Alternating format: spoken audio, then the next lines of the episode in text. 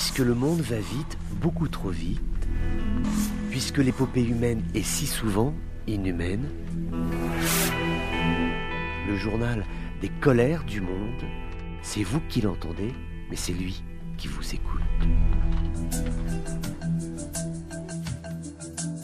Bonjour à tous, c'est un incident peut-être mineur mais qui est révélateur de la tension actuelle en Libye.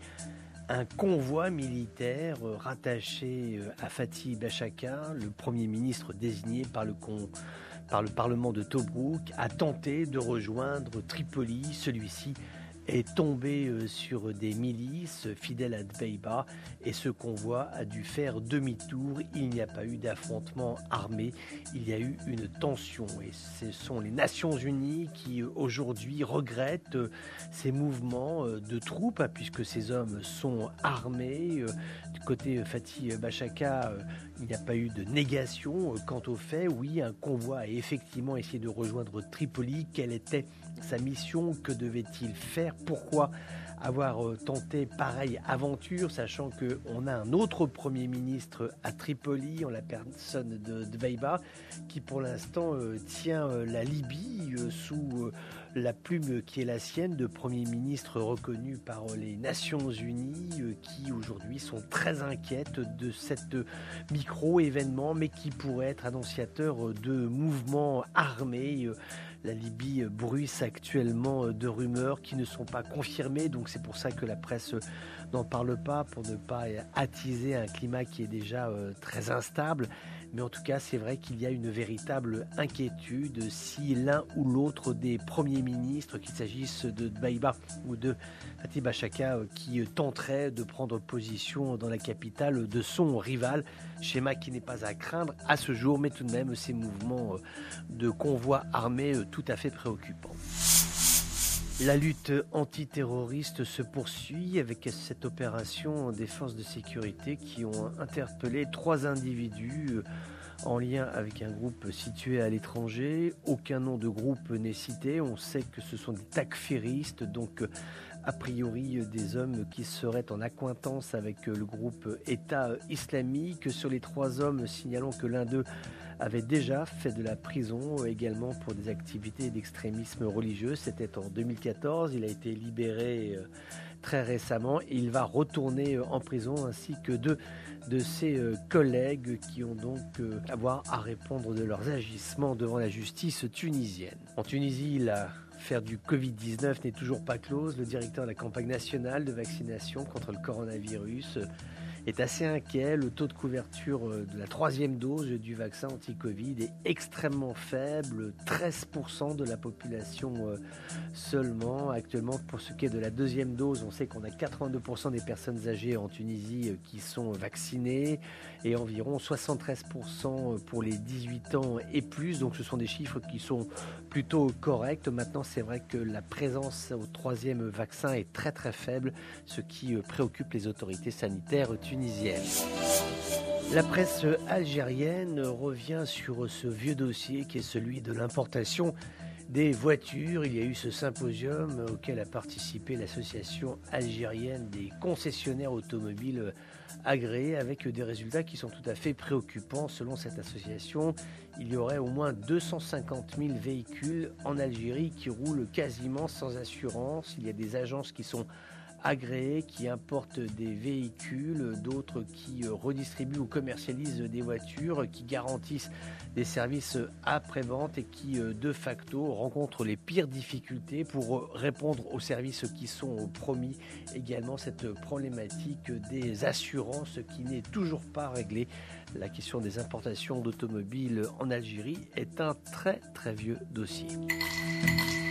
Le président Vladimir Poutine autorise le recours à des militaires étrangers, en clair des mercenaires, pour rejoindre l'effort des forces russes contre l'Ukraine, sachant que côté ukrainien, il y a eu cette annonce du président Zelensky de créer une légion étrangère à laquelle euh, peuvent participer tous ceux et celles qui veulent lutter contre les Russes. Donc euh, c'est une réponse de l'un à l'autre, à savoir cette décision du président Poutine. Maintenant, cela attire l'attention en Syrie, qui est un pays régulièrement sollicité pour envoyer des mercenaires, ceci en Libye par exemple, mais également durant la guerre au, Karabakh. On sait qu'il y a eu des Syriens qui sont partis faire le coup de feu, certains sont revenus et d'autres, après avoir rempli leur fonction de mercenaires, ont tenté le chemin de la migration clandestine. Donc euh, le président Poutine, très officiellement, ouvre la porte au recours aux combattants euh, étrangers. Il y a d'ores et déjà des bureaux de recrutement qui ont été ouverts euh, en Syrie. Alors on va attendre d'avoir plus de précisions concernant les salaires, concernant les départs, parce que ce n'est pas le tout que d'appeler des mercenaires à se rendre en Ukraine pour combattre côté russe. Encore faut-il pouvoir les acheminer, encore faut-il pouvoir les payer, les armer, les équiper. Est-ce que euh, le recours à des mercenaires, des hommes souvent d'expérience, est-ce que c'est le prélude à une entrée de l'armée russe dans les grandes villes avec des combats urbains? C'est vrai que nombre de combattants syriens ont une expérience de la guerre en ville. Donc voilà, peut-être que ceci explique cela. En tout cas, les premiers départs de mercenaires syriens vers le front ukrainien devraient a priori, puisque le feu vert a été donné officiellement par le président russe, cela devrait avoir lieu dans les prochains jours. À chacun ses, à chacun ses colères. À chacun ses colères. Colère, Il aura fallu colère, colère, colère, colère. à chacun ses colères de Al-Karaichi, qui est un pseudonyme, ce n'est pas son véritable nom. En fait, il s'agit de Haji Abdullah, un homme qui s'est fait exploser alors que les forces américaines tentaient au début du mois de février de le capturer pour lui faire parler sur aujourd'hui euh, l'état des lieux du groupe État islamique sur l'axe syro-irakien et puis retenir en prison cet homme éminemment dangereux qui s'est fait exploser avant que les forces américaines ne le fassent prisonnier. Donc euh, il a fallu du temps avant que le groupe État islamique reconnaissent euh, sa disparition. Il n'est pas précisé euh, dans quelles conditions il a disparu, mais en tout cas, le groupe État islamique reconnaît que celui-ci est bien mort. Un successeur lui est désigné sous le nom de Abu al-Hassan. Il s'agit très vraisemblablement d'une fausse identité, d'un pseudonyme. Pourtant, il aurait été intéressant de savoir euh, de quelle nationalité est cet homme. Est-ce qu'il est irakien? Est-ce qu'il est syrien? On sait que le groupe État islamique a une histoire plutôt irakienne. Quand on va aux racines de ce mouvement. Maintenant, sa zone d'expansion a été, euh, sous la période al-Baghdadi, a été la Syrie. Donc euh, voilà, est-ce qu'on est sur une tendance plutôt irakienne, plutôt syrienne avec le recours à ce pseudonyme Abou al-Hassan, il est extrêmement difficile d'avoir des précisions, en tout cas sur ce que sera euh, l'organisation euh, du groupe État islamique qui a quasiment perdu toute territorialité. Il lui reste encore quelques zones d'influence sur un secteur proche de Deir Il est toujours présent dans ce grand désert qu'il y a en Syrie vers la frontière euh, irakienne, mais c'est une frontière qui est en train d'être reprise en main par les forces militaires irakiennes qui ont réouvert de nombreux postes frontières de telle façon à ce qu'une vie entre guillemets normale puisse revenir et marginaliser un peu plus les derniers combattants du groupe État islamique qui restent encore assez nombreux.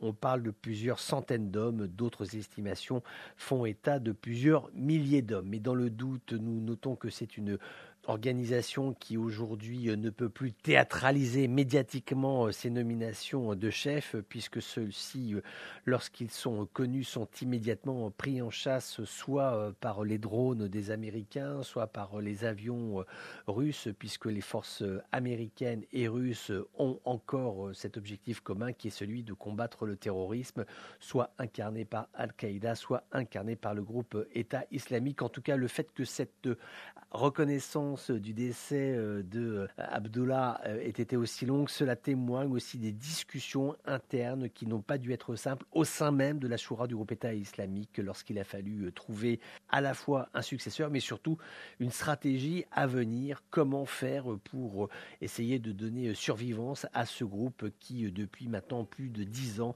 ne fait que semer terreur, carnage et désolation. Voilà, c'était les colères du monde d'un jour comme les autres, mais qui n'étaient pas tout à fait comme les autres. On se retrouve bientôt pour d'autres colères du monde.